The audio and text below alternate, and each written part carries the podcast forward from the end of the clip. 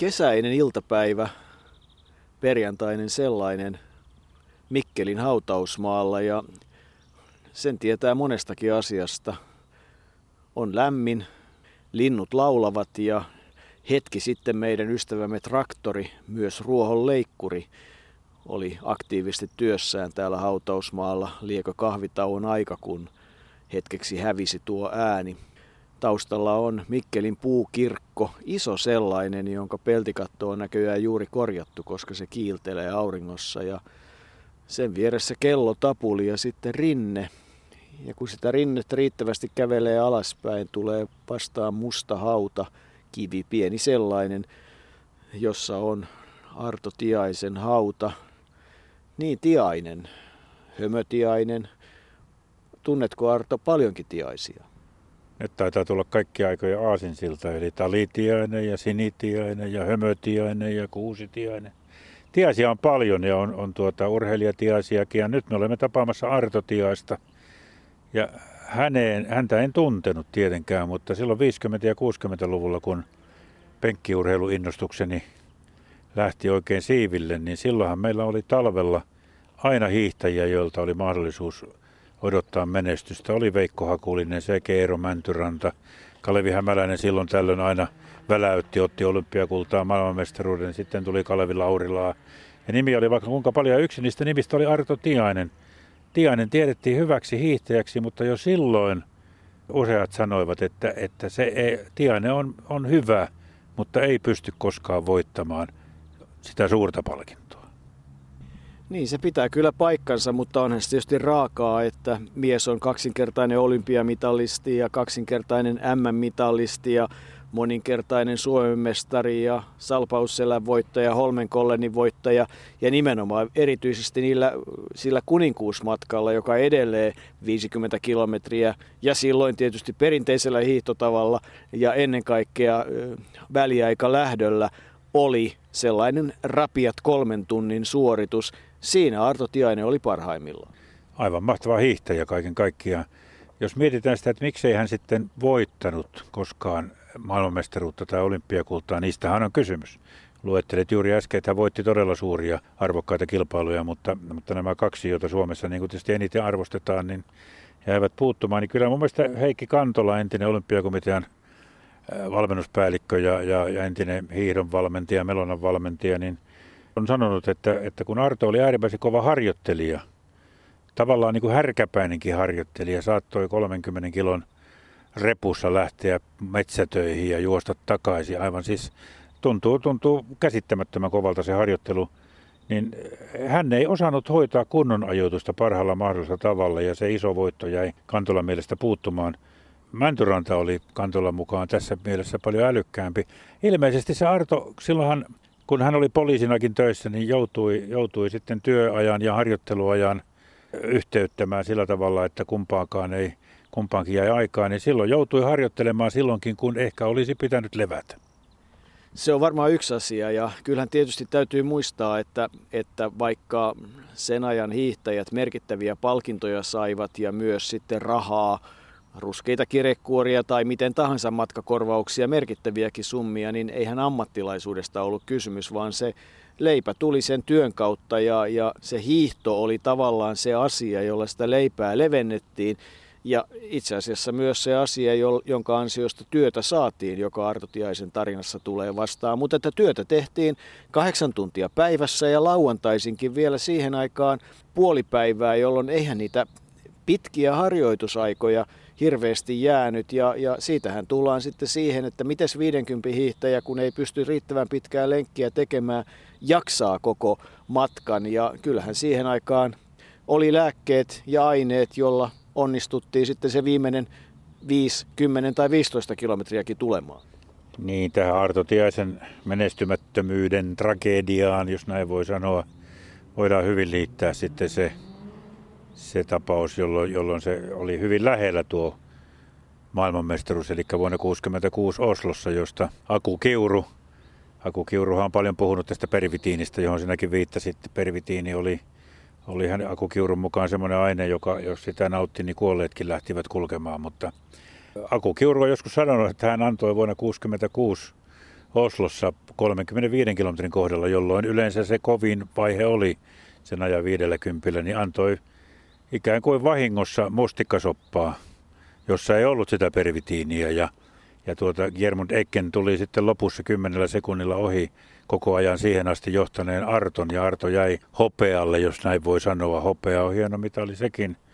Se on ainakin niin kuin tämmöisessä, jos sanotaan urheilun NS-doping-historiassa tietysti semmoinen jopa hymyä herättävä piirre, että yleensä on vahingossa annettu sitä dopingia, mutta nyt annettiin vahingossa mustikasoppaa. Täytyy tietysti muistaa, että vasta vuoden 1968 jälkeen nämä piristeet sitten kyllä kiellettiin, eli, eli 60-luvun hiihtäjät eivät sellaisenaan rikkoneet niitä tiukkoja sääntöjä ja 68han se Arto Tiaisenkin ura loppui, mutta kyllähän sen Oslon tunnelmiin noin pakinan mielessä voidaan toviksi palata.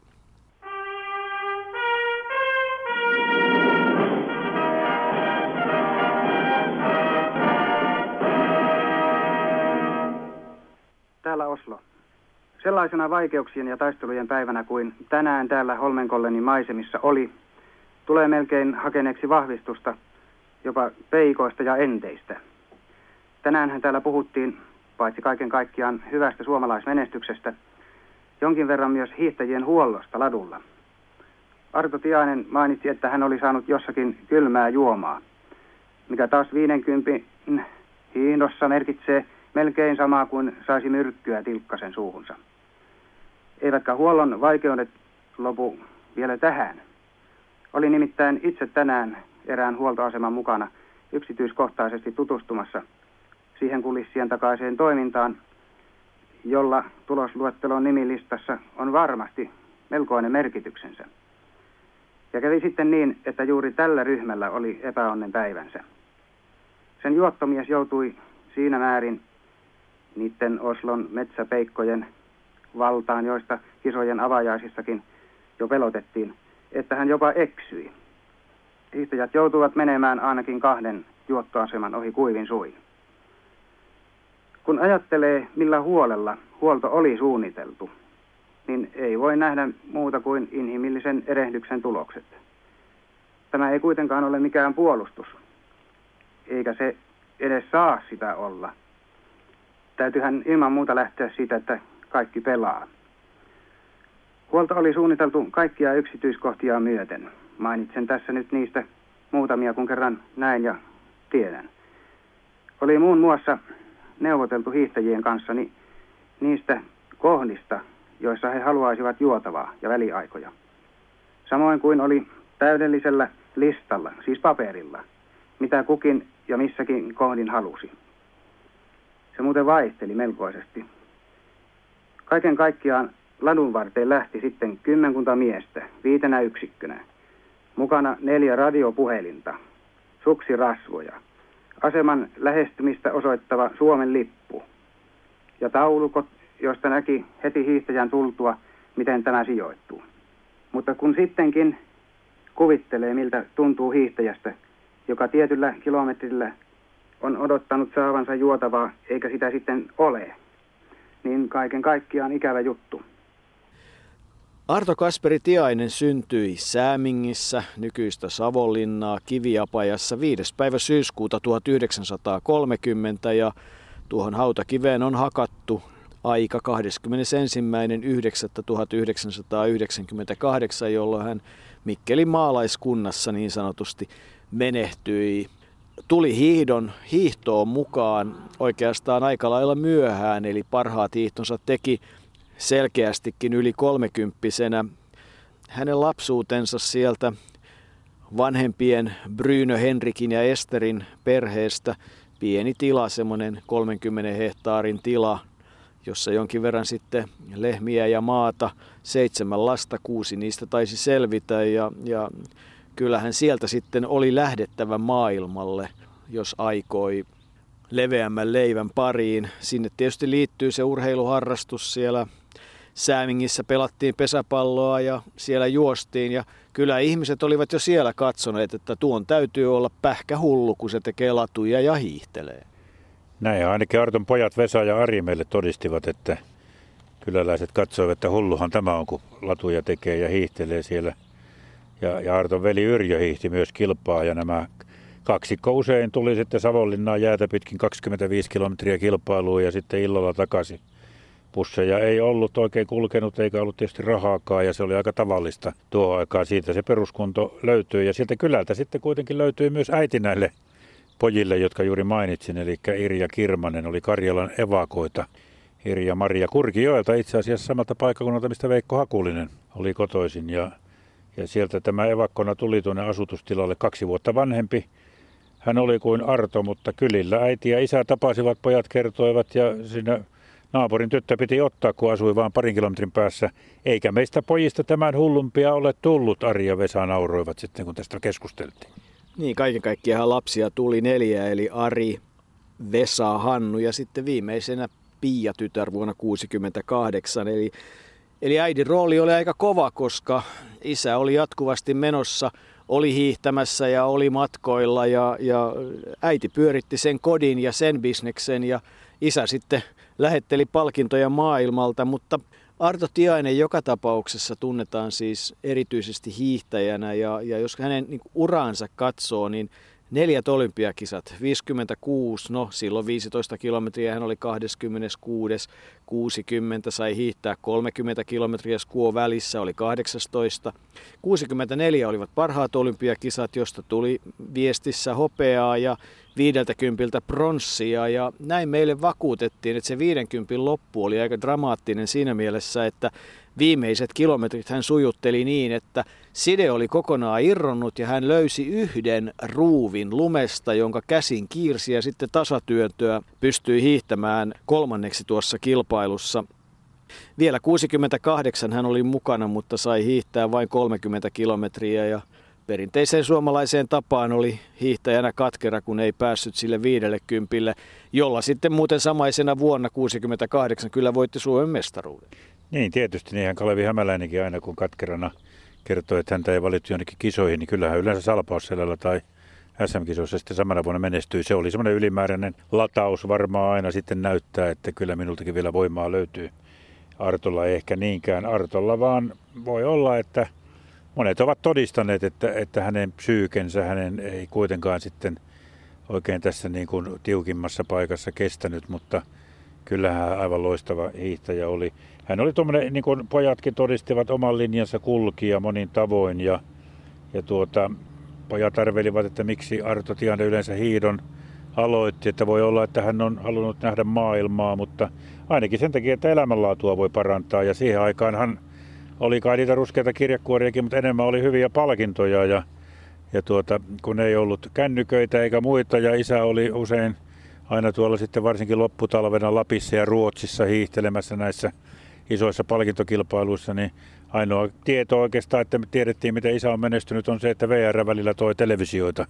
Junalla tuli televisioita, joita sitten vietiin, niitä saattoi olla, mitä ne pojat muistelivat, seitsemänkin siellä jemmassa jossain vaiheessa. Nehän sitten myytiin. Ja Ruotsista löytyy jopa perämoottoreita ja vaikka mitä tämmöisiä palkintoja, joten se sitä lisäleipää toi ja itse asiassa ei varmasti yhtään huonoa lisäleipää. Suksia tuli myös paljon, niitä oli joskus autotallit täynnä ja kaikki, joten kyllä sillä niin kuin varmasti, varmasti se hiihto, hiihto oli, oli tuota tärkeä osa koko perheen, perheen elinkustannuksissa. Kyllä, ja edelleenkin on pakko palata Kalevi Hämäläisiin, koska aina yhtä paljon naurattaa se, että kun Kokkola-hiidoissa oli hyvät palkinnot, niin kuplafolkkarin katolla tuli sitten iso pakastin arkku sinne Juvalle. Se nyt tulee aina mieleen, kun puhutaan sen ajan palkinnoista, mutta että kyllähän hiidon avulla myös sitten tavallaan se työura löytyi, koska hänen työuransahan kulki reitillä Savonlinna, Kuopio, Mikkeli, muutama syrjähyppy, työsyrjähyppy siihen liittyi mutta hän 50-luvun alussa meni siis Savonlinnaan ja sieltä sitten konstaapeliksi Kuopioon, eli Kuopiossa 53-59, eli edusti Kuopion poliisiurheilijoita ja, ja sitten sieltä Mikkeliin, Mikkeli hiihtäjiin, Eli, eli tavallaan tämä poliisinura oli yksi jakso aina vuoteen 68 saakka – sen jälkeen kuura loppui, niin hänestä hän tuli päävalmentaja. No oli hän siinä välissä ollut neljä vuotta rajavartioston päävalmentajana 64, mutta ei siinä erityisesti sitten viihtynyt. Ja kyllähän sitten hänen CV-sensä, niin kuin nykyisin sanotaan, niin kuuluu myös se hauska jakso, että hän oli tasan kahden kuukauden ajan vuonna 70 kansanedustajana, kun Viljo Virtanen siirtyi Mikkeliläinin maaherraksi, niin, niin Arto Tiainen, joka oli ollut vuoden 1966 vaaleissa SDPn ehdokkaana, tuli sitten edustajaksi. Oli hän mukana kyllä Mikkelin valtuustossa, mutta vaikka oli jääräpäinen ja vakat mielipiteet ovaama, niin ei sitten kuitenkaan siitä politiikasta niin valtavan innostunut ollut. Ei hän pyrkinyt, hän oli sen, sen ajan, minkä oli sitten varamiehenä, mutta ei seuraavissa maalisvalleissa sitten halunnut edes lähteä enää ehdokkaaksi. Se ei ollut, se politiikan tekeminen ei ollut häntä varten ja se ympäristö, hän katsoi, että tuota, hän ei, ei niissä, niissä asioissa viihdy. Ja niinpä sitten tuota, seuraava vaihe oli, oli tämä päävalmentajahomma. Tai se oli jo sitä ennen tietysti ollut päävalmentajana. Ja se päävalmentajahomma on tietysti aika ristiriitainen, koska silloinhan niin kuin on, on Eero Mäntyrannankin kohdalla todistettu, että Mäntyrantahan ehkä eniten sinne päävalmentajaksi halusi, mutta ei, ei sitten päästy tuosta palkkiosta tai palkasta yksimielisyyteen. Sitä pidettiin Mäntyrannan pyyntöä liian kovana ja loppujen lopuksi tehtiin sitten tuota niin, voi sanoa, että se oli vähän tämmöinen, mikä ratkaisu nyt sitten onkaan, mutta että otettiin Arto Tiainen ja kyllä tuota, monet hiihtäjät ovat todistaneet, että ei se Arto siellä – erityisen hyvin pärjännyt, että ne hiihtäjät olivat kuitenkin siihen aikaan vielä samoja, jotka olivat kilpailleet hänen kanssaan ja auktoriteettia puuttuu ja niin kuin Manne Liimatainen meille kertoi, niin Arto oli vähän äkkipikäinen ja herkkähipiäinen ja lisäksi hän törmäsi siihen tosiasiaan, että, että vuonna 72 viimeistään jo aikaisemmin, vuonna 70 hiirosta oli tulossa ihan erilainen urheilulaji kuin mihin tuota 60, 50 ja 60-luvulla oli totuttu. Hiihtoon tuli mukaan tiede, näin voi sanoa. Niin se on. Valmennusmenetelmät muuttuivat samaan aikaan. Tietysti hiihtäjistä tuli enemmän ja enemmän ammattilaisia, eli semmoinen työn ohella harjoittelu ei enää riittänyt, tyylit muuttuivat ja kyllähän siihen aikaan kuuluu sitten varusteiden valtava muuntuminen ja, ja kaiken kaikkiaan voi sanoa, että Arto Tiainen on elänyt sen ensivaiheen niin kuin hiidon isoa murrosta, mutta et kyllähän se vaikea tilanne on ollut. Hän ei niin kuin todellakaan ole ollut semmoinen varmaankaan johtajatyyppi, joka halusi tehdä koviakin ratkaisuja, koska se on ihan selvää, että huippuurheilijoilla esimerkiksi jossain kisoissa on intohimoa. He haluaisivat hiihtää kaikki matkat, he haluaisivat osallistua viestiin. No aina jollekin pitää sanoa huonoja uutisia ja kyllä se hyvä johtajan ominaisuus on se, että uskaltaa tehdä päätöksiä ja uskaltaa tehdä niitä niitä vaikeita ratkaisuja ja se ei varmasti ollut Arto Tiaiselle hirveän mieleistä, varsinkin kun nämä, nimenomaan nämä urheilijat olivat hänelle ikään kuin kilpakumppaneita. Tai niin kuin Heikki Kantola sanoi, sanoi että, että kai sillä Artolla oli päävalmentajana oma ohjelma, mutta hän ei koskaan päässyt perille, että mistä ohjelmasta oli kysymys. Ja, ja kuten Arton omatkin pojat meille totesivat, niin Arton kanssa ei yleensä kannattanut olla eri mieltä. Edes saunakeskustelussa oli luonteeltaan vähän sellainen äkkiväärä ja eivät nuo vanhat hiihtokaverit sitten oikein hänestä olleet innostuneet. Ja sehän 72 sitten Sapporon jälkeen tuo päävalmentaja homma loppui ja Immo Kuutsa lähti sitten seuraavaksi vetämään Heikki Kantola ja Jyväskylän yliopiston kanssa sitten aivan erilaista hiihtovalmennusta, joten Arto vähän törmäsi semmoiseen, semmoiseen niin kuin aikojen muutokseen ja, ja silloinhan, silloinhan, jos on vielä semmoinen ihminen, joka ei etsi kompromissia ja yritä tuota, niin löytää, löytää ratkaisua tai tämmöistä siirtymäratkaisua, niin ja se törmäys on aika voimakas ja, ja, ja siitä varmasti oli sitten kysymys myös Arto Tiaisen kohdalla. Niin, tämä on tietysti mielenkiintoinen, että uran, oman uran loppuminen ja, ja sitten päävalmentajakausi. No mitä sitten elämässä, kun sitä enää ei ole sitä hommaa, josta hänelle ilmeisesti maksettiin sen ajan palkkaa noin 2500 kuukaudessa, kun Eero Mäntyranta olisi halunnut 500 markkaa enemmän – kuriositeettina todettakoon, että ilmeisesti silloin voimistelun opettajan palkka oli noin 900 suurin piirtein, eli että, että olihan se niin kuin sen mittapuun mukaan sitten ihan kohtuullinen korvaus, mutta moni sanoo, että ulkolaiset valmentajat olisivat sitten ottaneet paljon enemmänkin. Hänen ansioluettelostaan, nimenomaan eduskunnan ansioluettelosta löytyy mielenkiintoinen asia, että hän olisi ollut vuonna 1972 Helsingin poliisin liikuntatoimen hoitajana lyhyen aikaa, ennen kuin sitten 73 lähti Harjusuksen tuotekehittäjäksi Muurameen ja sitten myyntimieheksi Oro Oylle, kunnes tullaan vuoteen 1975, jolloin hänen supliikkiominaisuutensa ja myyntimiehen ominaisuutensa pääsevät parhaiten esiin. Ja, ja kyllähän se tuntuu olevan täällä Mikkelin seudulla. Kaikki tuntuvat tietävän ja yleensä suomalaiset hiihtäjät ja urheilijat tietävät hyvin ja myös varusteiden myyjät, että Mikkelissä oli Tintti Sport. Tintti Sport oli. Ehkä kannattaa kuitenkin vielä mainita, että silloin jo päävalmentajaura aikaa niin oli myös tämä perheyritys, tämä kuntokoulu, joka, joka rakennettiin Mikkeliin. Sehän oli Suomen toinen kuntokoulu. Mauri Jormakka oli Jyväskylään perustanut ensimmäisen ja kuten pojat kertoivat, niin Kiiskimäen kadun Kotitalossa oli hienot systeemit, uima-altaat, punttisalit ja pinta-ala hyvinkin 204. Eli tuota, sehän oli iso, iso yritys siihen aikaan. Mutta, mutta kuten sanoit, niin sittenhän Arto etsi niitä töitä sieltä harjunsuksesta ja, ja kaikkialta, kunnes tuli tuo Tinttisport. Ja Tinttisporthan periaatteessa sillä oli myyntipa, koko Suomi oli myyntialuetta, mutta pojat kyllä vähän todistivat sitä, että Artolla oli vähän semmoinen tapa, että hän myi liian halvalla, varsinkin kavereille ja tuttaville, ja niitähän oli paljon mutta ei varmasti ollut ihan Mikko Alalle veroinen myyntimies tässä suhteessa. Mikko kun myi viidellä kympillä ja oli satasella ostanut, niin totesi, että rahaa tulee hyvin, mutta unohti, että se piti varmaan sitten maksaa se ensimmäinen osa. No, rauha Mikon muistolle hauska ja hieno mies hänkin omalla laillaan, mutta kyllähän se Tintin business pyöri ja siihen liittyy tietysti se, että todella niin kuin sanoit, niin sitä kauppaa käytiin ympäri Suomen, että postimyynti jälkivaatimuksella meni suksia ja meni varmasti pyöriä ja, ja meni ennen kaikkea aseita, koska Artohan oli, oli kova metsämies, että yksi minkä pojat muistelee on se, että hän tykkäsi erityisesti touhuta siellä mökillä ja, ja siitä on jäänyt varmaan kaikillekin pojille tai lähes kaikille tietynlainen harrastus, että, että oman aikansa ihminen. Metsä oli tärkeä rentoutuminen, se mökkipaikka ja kaikki mitä siellä saattoi touhuta.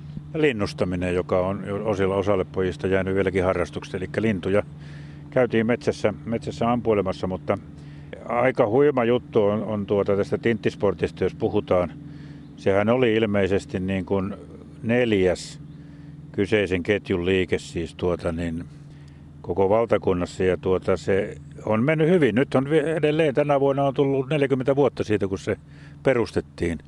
Ja, ja, ja Arton tytär miehensä kanssa sitä Kuopiossa jatkaa tällä hetkellä, mutta aika huima kertomus oli se, että kun näitä asekauppaa oli aika tärkeä osa siinä kuitenkin ja sitten Vihtavuoresta Vesa Tiasen mukaan oli aika hurjaa, kun haettiin ruutia, takakonttia, takapenkkiä autossa olivat sitä täynnä ja ei tainnut mennä ihan säädösten mukaan. Metsästysseurat ostivat ruutia ja sitä tuli me 50 kilon laatikoissa ja jossain vaiheessa pojat todistivat alakerrassa oli lastulevyistä tehty patruunavarasto. Parhaimmillaan taisi olla 500 kiloa ruutia siellä alhaalla, että Mikkelin pamaus olisi ollut aika pieni, jos, jos sinne olisi joku saanut sitten reaktioaikaa. No, se on mennyttä aikaa, mutta kyllähän ne määräykset ja asekaapit ja turvamääräykset tämmöisten jopa ihan ilotteidenkin osalta on tänä päivänä aika tiukat. Ei ole syytä lähteä sillä asialla leikkimään, mutta et kyllähän Tintti ilmeisesti myös Arto Tiainen kovasti tykkäsi siitä kaupankäynnistä. Siitä kerrotaan tarinoita, että, että myyntimiesten oli mukava tulla sinne.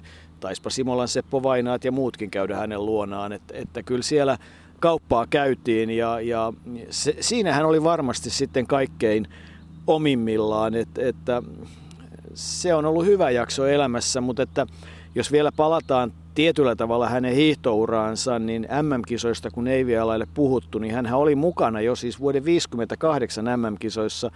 Hiihti siellä peräti kolme matkaa, eli oli 54, 30 5 ja 15 kilometrillä 12. Ja sitten tietysti viestimenestystä.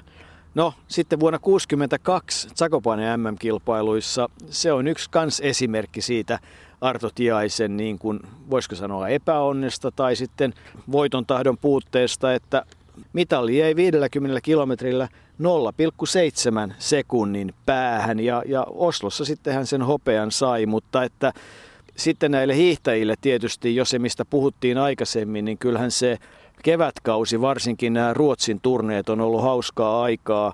Sen lisäksi, että siellä on hiidetty, saatu hyviä palkintoja, niin, niin ovat herrat hiihtäjät varmasti osaneet pitää iloista elämää ja joku sanoi, että ei heidän tarvinnut koskaan missään hotelleissa majottua, että aina löytyi mukavaa majoitusseuraa ja ovat sitten osanneet myös ilmeisesti pitää hauskaa, eli saattaneet jonkun lasillisenkin napata ja siitähän kerrotaan, miten esimerkiksi norjalaishiihtäjät ja yleensä kun Mikkelissä Porrassalmen hiihtoja oli, niin sen jälkeiset peijaiset on ollut mielenkiintoinen asia.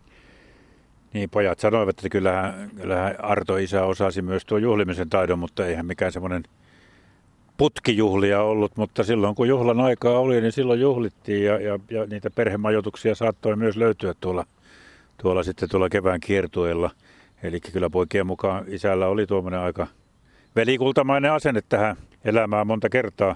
Ja kun puhuit noista norjalaisista, niin Porrasalmen hiihtoaikaa todella kävi näitä vanhoja kilpakumppaneita tai norjalaisia ja ruotsalaisia juhlimassa. Ja, ja pojat kertoivat nimenomaan näin, että se oli aika kova juttu lapsille, kun maailman huiput ilmestyivät sinne kotiin. Harald Grönningen taisi olla se, joka kävi useimmiten ja niin kuin pojat kertoivat edelleen, niin siinä ne saunoivat ja hyppivät munasillaan hankeen. Olut ja koskekorva tuntuvat maistuvan ja äiti teki ruuat. Eli siellä on ollut tämmöistä hiihtomaailman, miten nyt sanoisi, hiihtomaailman pientä, pientä paineen purkamista ja, ja hauskanpitoa. Niin, mutta sitten tulee se loppuaika ja, ja kyllähän se tietysti Artolle on ollut sitten jonkinlainen muutos elämällä, elämässä monellakin tavalla. Leukemiaa hän sitten sairasti ja, ja siihen aikaan taitaa sitten tulla tietty semmoinen ajatusmaailmankin muutos. Ja jos oikein ymmärsin, niin vaikkei hän varsinaisesti koskaan kai sillä uskovainen ollut, niin, niin tietyllä tavalla tämmöiset hengen asiat tulivat hänen elämäänsä ja hän sitten varmaan sai jonkinlaisen rauhan ja, ja ilmeisesti sitten viimeisinä vuosina myös sen kovan työn perheen eteen tehty, tehneen Irjan kanssa löytyi semmoinen viimeisten vuosien seesteinen aika ja, ja Arto sai lähteä seuraavalle polulle ikään kuin rauhallisemmin mieli. Niin, pojat, pojat todella ihan sanoivat, että kaikille jäi ilmeisen hyvä muisto, että Artollehan uskonto ei välttämättä tullut pelkästään sen leukemian synnyttyä tai puhjettua, vaan oli se ollut jollakin tavalla mukana jo aikaisemminkin elämässä, mutta ei mitenkään paatoksellisesti eikä, eikä korostaen, mutta joku usko suurempaan oli ja siinä ei ollut aikaa mukana tämmöistä tekopyhyyttä. Aika vaatimattomat hautajaiset, pienet hautajaiset. Arto oli tehnyt itse kutsulistat valmiiksi ja, ja oli joitakin hiihtäjiä ja Hannu Koskivuori piti puheen ja sitten lepopaikka täällä Mikkelissä, missä nyt ollaan tällä hautausmaalla, niin Irja vaimohan kuoli vasta 12 vuotta myöhemmin, mutta on nyt sitten tässä samassa rinteessä ja tämä paikka on vain heille kahdelle. Kyllä ja kaunis paikka, varsinkin näin kauniina päivänä, kun tiaiset tuolla laulavat taustalla. Kyllähän tämä Arto Tiaisen tie on ollut mielenkiintoinen, että köyhistä oloista hän sen hiihdon avulla löysi sitten elämään vähän elintasoa, löysi työtä – teki poliisin hommia, kävi kansanedustajana, teki yksityisyrittäjänä töitä, näki paljon maailmaa. Ei se pientilallinen 50-luvun, 40-50-luvun säämingistä, ei jokainen sellaista kokenut. Urheilu, tässä tapauksessa hiihto, antoi Arto Tiaiselle uoman parempaa elämään. Kyllä se näin on, näin on nähtävä, eikä Siinä mitään tuossa vielä sen verran, että kun puhuit niistä 58 kisoista Lahdessa, niin silloin kun hän hiihti monta matkaa ja oli kaikilla niin kuin tasaiseen hyvillä sijoilla, niin silloin, niin kuin, silloin niin kuin, olisi voinut kuvitella, että hänestä tulee vielä aivan huippuhiihtäjä. Jotain sitten tapahtui, koska jatkossa se oli sitten arvokisoissa muutama onnistuminen, mutta, mutta ne onnistumiset keskittyivät kotimaahan. Mutta pääasia oli se, että hän onnistui urallaan, hän onnistui perheelleen luomaan parempaa elämää. Hänestä jäi varmasti hyvä muisto.